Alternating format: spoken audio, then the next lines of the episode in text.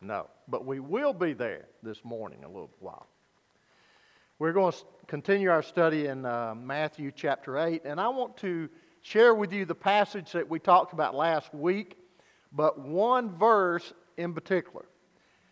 And it's been confusing to many people today, and hopefully this will help clarify it, but we need to look at it and we need to see what it says because many people have been discouraged over this. Many people have been accused of not having enough faith. Uh, that's why certain things didn't happen the way that they should have, and all of this. So, in Matthew chapter 8, beginning in verse 14, it says, And when Jesus had come to Peter's home, he saw his mother in law lying sick in bed with a fever. And he touched her hand, and the fever left her, and she arose and waited on him. And when evening had come, they brought to him many who were demon possessed, and he cast out the spirits with a word and healed all who were ill that were brought to him. In order that what was spoken through Isaiah the prophet might be fulfilled, saying, and this is the key verse that they latch onto, these evangelists, that confuse us here. He himself took our infirmities and carried away our diseases. Is healing in the atonement? Is it in the atonement? If it is, what kind of healing is it? Does it include the physical as well as the spiritual? If so, did Jesus heal everybody that was brought to him? And if he did, then why isn't everybody being healed today physically? Is it because we don't have enough faith? These are some of the questions that arise from a passage like this. But we've got to take it within its context, right? And we've got to see what it says. So let's go to the Lord in prayer. Father, I just want to thank you for this day. I want to thank you for these people. I want to thank you for what you've done in their lives this week and what you're doing at this time. And I just pray that you'll be glorified, that you'll be honored in everything that's said and done. We thank you for the music. We thank you for the time of fellowship, the opportunity to give uh, through offerings and, and tithes. And now, Lord, we just thank you for this time where we can look at your word and the message that you have for us. And I just pray that we'll allow the Holy Spirit to speak to our hearts. God, take your truth, reveal it to us. Help nothing be said that doesn't need to be said. But what needs to be said, especially in clarifying things and in helping us in our walk with you, I pray will be said. But only to glorify you, God. For I pray this in Jesus' name. Amen. Okay. When I was at my home church in Rome, West Rome Baptist, we, uh, we had this neat ministry. And this ministry came primarily from Cave Springs, Georgia. That's where my parents uh, grew up. And uh, the ministry was a deaf ministry. And we were they were training different people to work with this. And there would be a whole section over there. We'd bus them in, and there'd be a whole section of uh, uh, those from the deaf school there in Cave Springs. And it was really neat. I, I never learned much of it. What I learned was from my dad, who uh, picked it up because his dad, and uh, they grew up around there, and his dad ran the, the cave and, and the uh, swimming pool down there in Cave Springs. So I would look at them and, and just be amazed at them interpreting the scripture. I mean, the, uh, not only the reading of the scripture, but the message to that group of people. And one that was doing that was a dear little 16 year old girl. She was precious. I mean, she was as sweet as could be.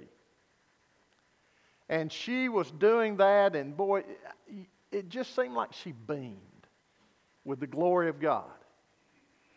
And uh, she just loved it. She loved the ministry, the opportunity to serve. But there was something that was troubling with her, and that was she had had leukemia as a child. She lived a long time, much longer than I guess some of them thought that she would. And uh, at age 16, uh, shortly after that, she began to get sicker, and they couldn't do anything for her. You know, she got to that point, and and so they um, they they tried everything, and they even went to First Baptist at Atlanta, and the elders there laid hands on her and prayed, and she came back, and she was beaming, and and she said, "I've been healed. I just believe I've been healed." And then when she was a senior in high school at age 18, she passed away. What happened in her situation? She believed that she was healed, or so she said. Is there healing in the atonement? Now, some evangelists would claim that she just didn't have enough faith. Isaiah 53 5 states, He was pierced through for our transgressions, He was crushed for our iniquities. Now, you know what that is our sins. He's, they're talking about. The chastening for our well being fell upon Him. And by His wounds, we are healed. Now, that's the key. What does that talk about? What does that involve? They say that when Jesus died on the cross, that he not only paid the penalty for our sins, but he also bore our sicknesses and our diseases.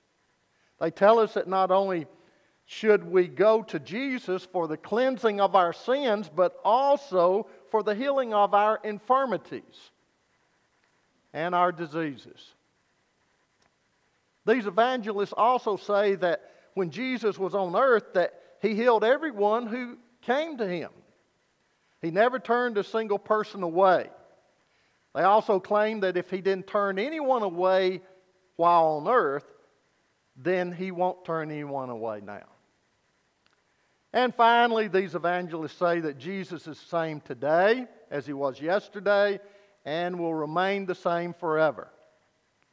And if He is the same yesterday, today, and forever, then that means that He will heal everybody today just as He did when He was on earth. Now, if all of this is so, then why did this sweet little girl at West Rome Baptist die? She said that she believed that she had been healed. Maybe she just didn't believe hard enough. Is that the problem? Maybe there was some kind of unconfessed sin in her life. Maybe she didn't know about it. Surely something must have happened. If there is not a reason for her not being healed, maybe there isn't physical healing then in the atonement. None at all. What is this passage saying concerning the text that it mentions from Isaiah that Matthew brings out here in chapter 8? Well, first of all, I want to say that Isaiah 42, 49, 50, and 53, we have what is known as four servant songs. In Isaiah 53, we have the suffering servant song. In it, Christ's work and person is developed more than uh, any other servant song that is mentioned. In chapter uh, 49 of Isaiah and in other places, it's clear that this is not talking about Israel, but someone else. For it mentions a servant ministering to Israel rather than a nation ministering to a nation. So if, if that's so, then who is it talking about? We need to find out who it's talking about. It's clear that Isaiah had some individual in mind and not a nation. But who is that individual? Some say that he was referring to Jeremiah. Some say that King Hezekiah was the one mentioned, or Zerubbabel, the one who endured a great deal of suffering. The person Isaiah is referring to is someone that he is looking for, not someone that already has come or was there. He was looking for someone who would do things that nobody else had ever done. It seems to be talking about someone who would atone and make substitution for the sins of the world. Not just the sins of Israel, but for the sins of the whole world. And one key to interpreting this passage is also you, you look at other passages that relate to this. And in Acts chapter 8, we have this eunuch mentioned. And he's reading from this passage, Isaiah. And in that story, we have him, the Ethiopian eunuch, riding in a chariot, reading the book of Isaiah when Philip appears. And he comes up to him and he asked him what he was reading and if he understood what he was reading. And the eunuch said, How could I understand without someone explaining it to me? And the passage from Isaiah went like this. If you look it up in Acts chapter 8, 32, he was led as a sheep to the slaughter, and as a lamb before its shearer is silent. So he does not open his mouth. In humiliation, his judgment was taken away. Woe will, or who will, relate his generation? For his life is removed from the earth. And the eunuch went on to ask, Who is the prophet talking about? Himself or someone else. And then Philip went on to explain that the passage was talking about Jesus Christ, the suffering Savior who would deliver the world from their bondage and sin. Isaiah, some 700 years before Christ, penned those words of prophecy concerning Christ and his incarnation. No Old Testament figure or any figure since the first century is more accurately or more fittingly described as the suffering servant in the 53rd chapter of, uh, of Isaiah than Jesus Christ. In chapter 53, we have the ministry and life of Jesus described for us. In Isaiah 52, 13 through 53, 12, we have the Hebrew poetry where it's divided into five different strokes. The first is Isaiah 52 13 through 15, the exaltation of the suffering servant. Second, Isaiah 53 1 through 3, the rejection of the suffering servant. And then third, Isaiah 53 4 through 6, the passion of the suffering servant. And then fourth, Isaiah 53 7 through 9, the submission of the suffering servant. And Fifth, Isaiah 53 10 through 12, the reward of the suffering servant. We can clearly see that this is a prophetic picture of the suffering servant who came and suffered on the cross for you and I, so that we could be healed, so that we could be cleansed, and we could be atoned concerning our sinful condition. We know that Isaiah is talking about being healed spiritually. For in verse 6, he says, All we like sheep have gone astray. Each of us have turned to his own way, but the Lord has caused the iniquity of us all to fall on him. In Peter, he wrote, referring to Isaiah 53, and he himself bore our sins in his body on the cross that we might die to sin and live to righteousness. For by his wounds we are healed. We know for sure that Isaiah is referring primarily, may I say, primarily to spiritual healing. But is physical healing included? Matthew 8 16, he says, When evening has come, they brought to him many who were demon possessed, and they, he cast out the spirits with a word and healed all who were ill, in order that what was spoken through Isaiah the prophet might be fulfilled, saying, He himself took our iniquities and carried away our diseases.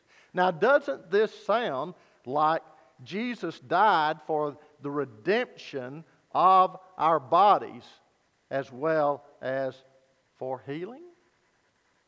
What does Isaiah 53 mean when he says, And by his stripes we are healed? Does that include the redemption of our bodies as well as our souls? If so, why isn't every believer healed then? Should every believer expect to be healed physically?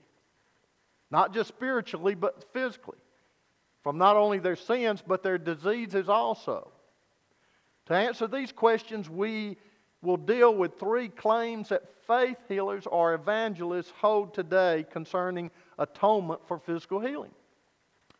And before I go any further, I want to clarify this. You say, Mike, you don't believe in healing. No, I believe in healing. I want it understood up front that I believe God still heals people today. Amen? Amen. I believe that He can do anything He wants to do. Amen? And I can, I can also believe that he want, anything that He wants to do, He can do it with ease. No problem whatsoever. The question I'm going to try and answer is Is healing of the body in the atonement? And if so, how? To help clarify my answer, I want to first give you the claims of faith healers hold today. And these claims will be in the form of questions concerning healing of the body and atonement. Is it true, first of all, that healing is in the atonement? Is it true? Faith healers claim that physical healing is in the atonement. Peter says that the atonement was for the physical ill. And he himself bore our sins in his body on the cross that we might die to sin and live to righteousness, for by his wounds we are healed. This is definitely a picture of healing uh, in the atonement for our sins, but is it for healing also of the physical? The question is, is anything else included in the atonement? Faith healers claim, Matthew 8 16, that when they brought all these that were sick and ill to him, that uh, healing took place. He himself took our infirmities and carried away our diseases. And so they say that it proves that there is physical healing in the atonement. This definitely sounds to me like there must be physical healing in the atonement. It must have been included. So if redemption is in the atonement for, the, uh, for our bodies, that should mean that we have come to Jesus and say, in the name of Jesus, if that is so, in the name of Jesus, then uh, heal me of my blindness, heal me of my uh, illness, whatever it might be. In other words, for it to be gone for it not to have control over my body anymore. Now, which is right? Is it right or is it wrong? Or is it both? What happened at the atonement? Atonement means covering. It is when God and man are at oneness. Now, it's the accomplishment of Christ on the cross. At the cross, Jesus did away with sin, suffering, disease, death, and decay. Now, if that is so, then why are we still experiencing sin, suffering, death, and all of that? Before giving answer, we first answer another question. Has all of that happened? The answer is no. Yes and no. In the sense, as long as we see snakes crawling on their belly, men working by the sweat of their brow, women having pain in childbirth, uh, tornadoes, hurricanes, floods, devastation, disease, and men's sin nature, we can say that we are still in a sin cursed world. It hasn't been done away with. But didn't Jesus take care of all that? Yes, he did. But some of the healing is to be experienced in the future. The deliverance, total deliverance, is to be experienced in the future. Amen? When we go to be with the Lord, or when the Lord comes to take us, whichever it might be, we are going to be delivered from this. So, yes, it is taken care of. Some now, some in the future. In other words, some now in the sense that if we, there's spiritual healing in the atonement for sure, because if we come to Jesus and ask for forgiveness, there is forgiveness, there is the atonement that has been taken, that has taken care of our sin right here and now. But as far as deliverance from sin and temptation, that will not occur until the future. So, Jesus takes care of all of that, yes. But some of the healing is to be experienced in the future. When we prayed for my dad and my mom to be healed, and they passed on to be with the Lord. Was it because we didn't have enough faith? Was it because I had sin in my life or they had sin in their life that was unconfessed? Was it any of this? Or was it the future healing that was to occur with them because of God's will and His choice? When our bodies are resurrected and when Satan, sin, death, and hell is cast into the lake of fire forever, then we will be able to see and experience the things that Christ, all the things that Christ accomplished on the cross. We don't have it all now. We don't see it all. But we know that it's happened and some of it's for the future. Does this mean that God won't heal anyone now? No. It just means that not everyone will be healed physically now. I can't pray because I'm a preacher everyone's health into being if they're sick. Nor can you as a Christian. But we can pray and trust God and we can see Him work miracles. And it's for His glory. And then sometimes we see, for His glory, other things happening. It just means that not everyone will be healed physically now. Complete healing will be experienced in the future. Yes, some may be physically healed now, but not everyone. Second of all, did Jesus heal everyone who came to him? Matthew 8 16. We read, and when evening had come, they brought him all these that were demon possessed and had, you know, and, and were ill. And what did he do? He healed them. Yes, Jesus healed all that came to him. He did not turn any away that came to him. Now, if that is true, we know it is then Jesus should not turn any away today, right? I mean, you know, if they're coming, Jesus be healed, physically and spiritually, right and wrong. We first need to, there again, understand why Jesus healed all those who came to him. And in Matthew chapter 11, and in verse 4, it talks about this. When uh, John the Baptist in, is in prison, uh, he's about to have his head cut off. What does he do? Now, he may be having a little bit of doubt there about who Jesus is, so he sends some messengers out to find out if he's legit. If what he preached was true about him coming, that he was a fulfilled one. And what did Jesus tell him in verse 4? He said, Would send this message back to him. The blind receive sight, the lame walk, the lepers are cleansed, and the deaf hear and the dead are raised up, and the poor have the gospel preached to them. Why was Jesus telling John that? John knew exactly what Jesus was telling him. Jesus was telling him that the Old Testament prophets prophesied about a coming of the Messiah by saying that he would heal the sick, raise the dead, and preach the gospel to the poor. And Jesus is saying, Yes, John, you don't have to worry about anything, for I am the Messiah.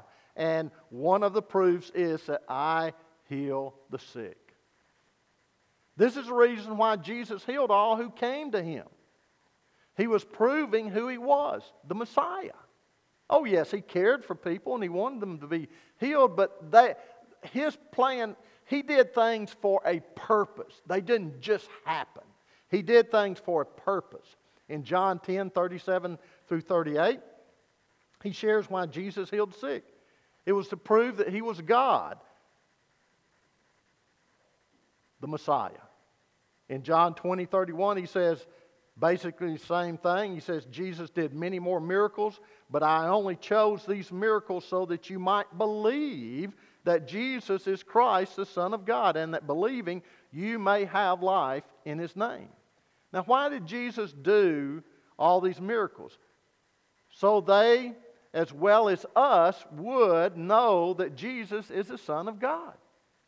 Peter at Pentecost stood up and preached and said, God gave Jesus these signs, wonders, and miracles so that you might believe in Him as God's Son. God put a sign of approval on Jesus by giving him signs, wonders, and miracles as evidence to his messiahship. So, why did Jesus heal every person that came to him? It was to prove, one of the main reasons was to prove that he was the Messiah, God's Son. Does that mean that Jesus needs to heal every person today that has their disease and comes to him? No. Why? Jesus is not here preaching the gospel and proving by signs, wonders, and miracles that he's the Son of God. He's already proved that. Now we have the Word of God, don't we? And we have the Holy Spirit to come and convict us. And after we're saved, to teach us and affirm in our hearts that Jesus is God's Son. Did Jesus physically heal every person that comes to him? He did then and for a reason. And that reason, as I said, was to prove who he was. But he did not heal Paul of his thorn in the flesh, did he? Who asked three times for it to be removed. And why was that? He said that he wanted him to find out that in his weakness he was made strong because he was depending upon God. 2 Corinthians 12, Paul asked three times for a thorn to be removed from him. Three times God denied the request. Why? Did Paul not have enough faith? Did Paul have some sin in his life? Unconfessed? God answers why? Because God's power is made perfect in your weakness. The reason why God chose not to heal Paul was because God's power could rest upon Paul in his weakness. And what did Paul say in response? He said, If that be the case, then I will boast about my weaknesses so Christ's power can rest upon me. In 1 Timothy 5, young Timothy has a stomach ache, probably an ulcer. Maybe he worried too much. Water wasn't good to drink. So Paul told him to take a little wine for his stomach, a little medicine why didn't Paul tell Timothy to get the elders together and pray in faith for healing? Well, he may have already done that. We don't know. But Paul instead says, get some medicine and take it. In other words, take a little wine for your stomach. In 2 Timothy 4.20, Paul says, Erastus remained in Corinth, but Trophimus I left at Miletus. Paul had to leave a dear friend behind because he was sick. Paul probably had already prayed for Trophimus to be healed, but he realized it must not be in God's will for him to heal him at this time, not the way he wanted him to be healed. In Hebrews 11:32, we have all these great happenings. Just read them. It says, "And what more shall I say? For time will fail me if I tell of Gideon, Barak, Samson, Jephthah, of David, Samuel, and the prophets." who by faith conquered kingdoms, performed acts of righteousness, obtained promises, shut the mouths of lions, quenched the power of fire, escaped the edge of the sword, from weakness were made strong, became mighty in war, put foreign armies to flight. Women received back their dead by resurrection. Boy, this sounds great, doesn't it? Man, just putting their faith in the Lord, seeing God at work. But then in verse 35, it says, and th- then there are others. Others were tortured. Uh oh, don't like this part. Not accepting their release. in order that they might obtain a better resurrection. Others experienced mocking and scourging, and yes, also chains and imprisonment. Whew. They were stoned. They were sawn in two.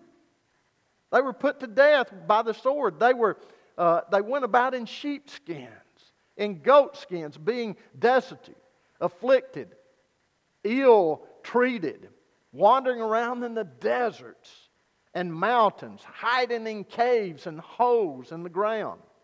And all these, it says, were commenced for their faith, but did not receive what was promised.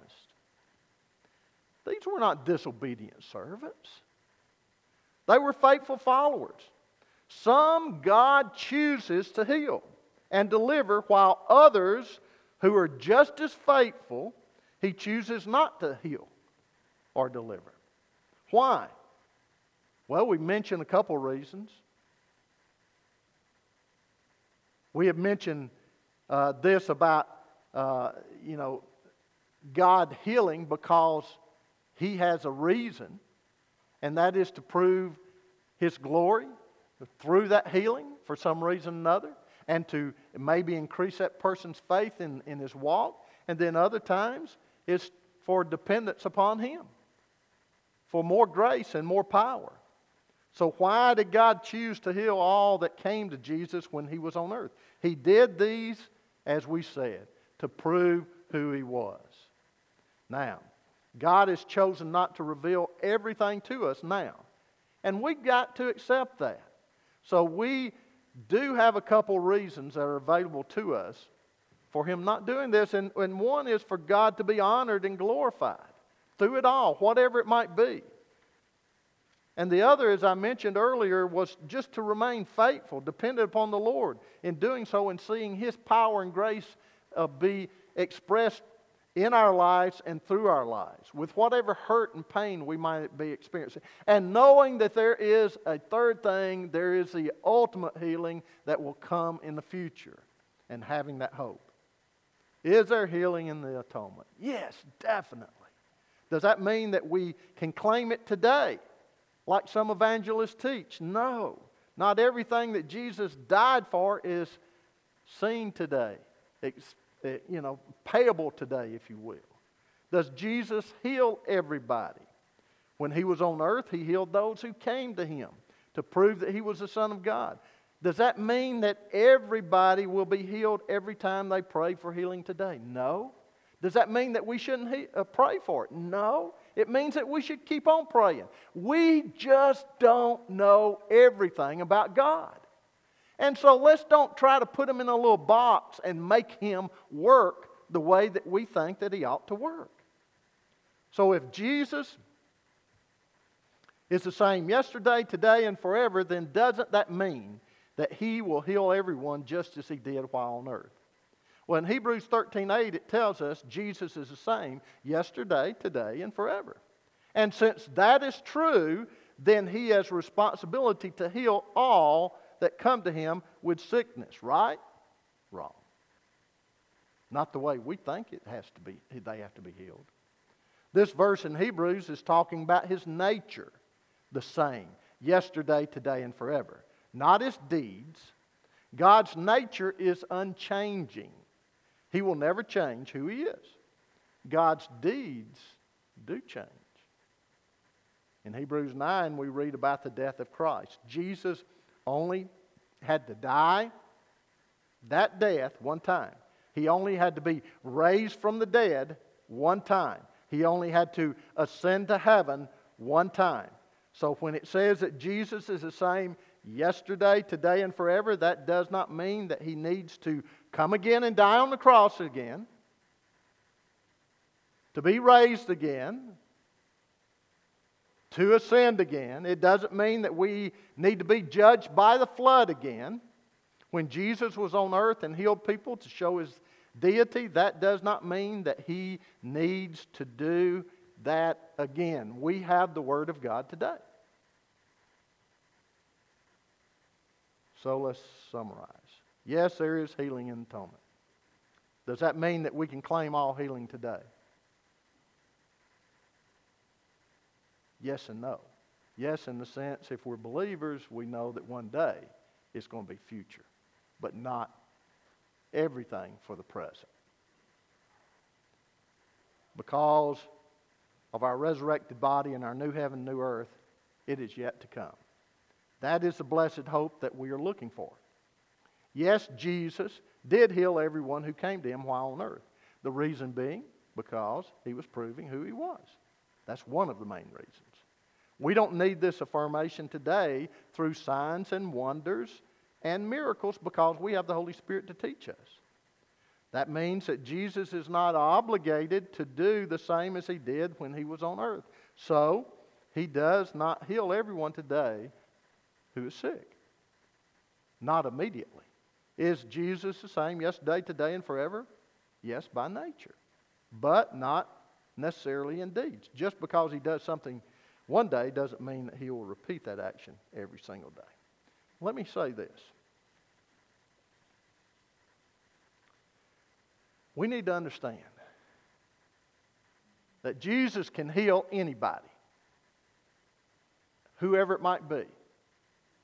Well, if he doesn't, does that mean that I should quit praying?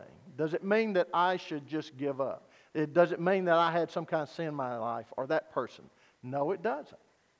We've got to remember that there is healing, and we don't know, our ways are not God's ways.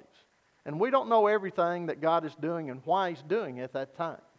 But we do know that He is, he is desiring to be glorified for whatever reason it is. Does that mean that we should give up on praying? No, we should continue to pray because He wants us to come to Him and be dependent upon Him, realizing that He can do anything and, and everything. But we're to trust Him for whatever comes our way. Does that mean that He heals people today? Yes, it means He heals people today. And we should pray for that. There's nothing wrong in that. But the ultimate healing that took place was a healing of atonement, which means that one day we're going to be all delivered from sin, sickness, Satan, and death forever. Because that's going to be cast into the lake of fire. Because Jesus took care of it all we should continue to be strong. You see, what if we develop this mentality that, oh, well, I just didn't have enough faith or whatever, what can that cause? That can cause believers to, number one, think that they have the power to do it. Number two, that their God doesn't have the power to do it. Or number three, that there's some kind of sin maybe in my life. Or I just wasn't sincere enough. I didn't have enough faith.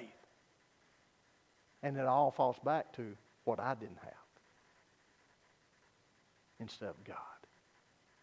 And then our God begins to get smaller and smaller in our world. We begin to have more and more doubt. And we begin to drift away from our faith if not careful. What it does mean is God can heal. He still heals. He will ultimately heal us in the future. But He definitely heals us through the atonement now, spiritually. Having our sins forgiven. Are your sins forgiven? Have you come to the cross? There's healing in the atonement. You see, it's not anything that you can do. There's a misnomer today about working for salvation, doing different things. If I just join the church, if I just get up there in the baptistry, that, you know, I heard somebody the other day on the phone saying to a family, well, if that person was baptized and they're saved, do the waters save you?